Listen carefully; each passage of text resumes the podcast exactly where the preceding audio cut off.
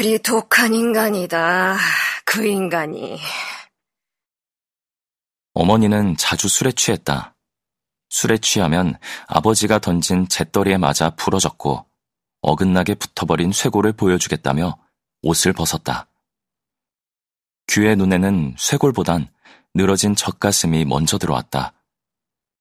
어머니는 아버지가 얼마나 나쁜 인간인지 규가 꼭 알아주기 바랐고, 동시에 아버지를 미워하지 않기 바랐고, 무엇보다 버림받지 않기 위해 규가 좀 더 애써주기 바랐다.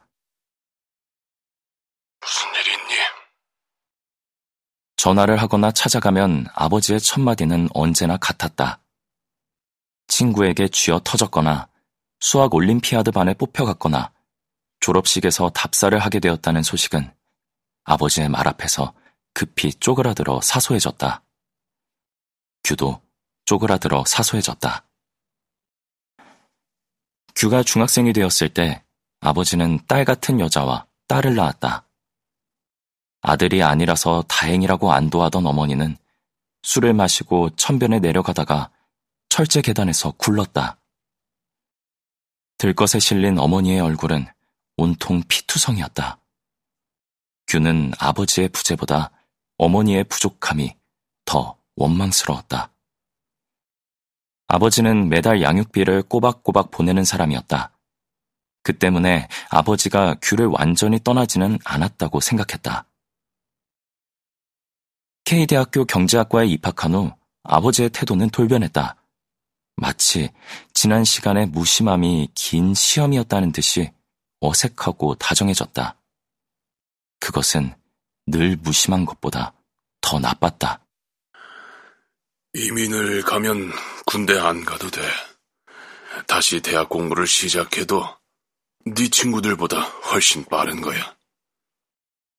한 학기를 다녔을 때 아버지는 막걸리를 잔에 채워주며 함께 캐나다로 가자고 규를 설득했다.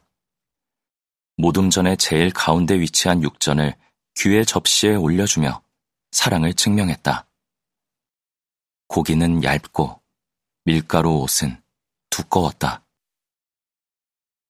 아버지가 가버리고 나면 너는 낙동강 오리알이 되는 거야. 가길 잘하는 거다. 눈에서 안 보이면 자식이라도 별 수 없다, 너. 공항까지 운전을 해주던 어머니의 새 애인은 아버지보다 10살은 더 많아 보였다.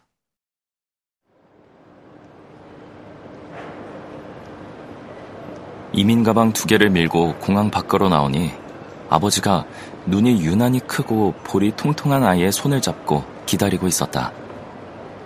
아버지와 꼭 닮은 아이를 보는 일은 신기했다. 규는 금세 은수가 좋아졌다. 일을 시작하고 첫 번째 월급을 탔을 때 규는 신데렐라와 마차를 은수의 선물로 샀다. 똑똑. 은수는 자주 규의 방을 두드렸다. 규의 침대에 드러누워 다리를 벽에 붙이고 낯선 서양 이름을 들먹이며 학교에서 있었던 일을 시시콜콜 말하곤 했다.